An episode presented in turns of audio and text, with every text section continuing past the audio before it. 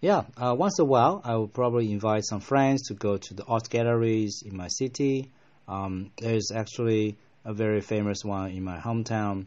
It was actually donated by a local famous local painter. Um, so I go there frequently. Uh, sometimes I can even talk to the painter himself and have some real communication with the creator of this artwork. So it was really inspirational, I should say. Mm, you can actually appreciate the art, and um, it can be really a kind of a lofty thing.